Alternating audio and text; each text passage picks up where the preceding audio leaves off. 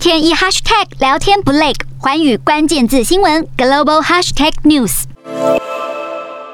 菲律宾总统当选人小马可仕仰赖影音部落客以及社群媒体的发酵，得以在大选中胜出。而小马可仕指派的新任总统府新闻主管官员安赫莱斯也是部落客出身，他就表示未来会邀请影音部落客参加总统府的记者会，是部门的优先工作项目。小马可仕在这一次的选战期间没有参加任何一场的公办辩论会，也只有接受零星几家传统媒体访问，大幅仰赖影音部落客以及社群媒体宣传。对此，菲律宾全国记者联盟发表声明表示，虽然透过影音部落客或是社群媒体来宣传政府资讯是可取的，但是这也可能导致只有亲小马可式的媒体管道可以从中受益，并且建议了菲律宾新政府，如果真的想要维护新闻自由、提升政府资讯透明度，应该也要确保传统媒体记者的采访空间不再受到压缩。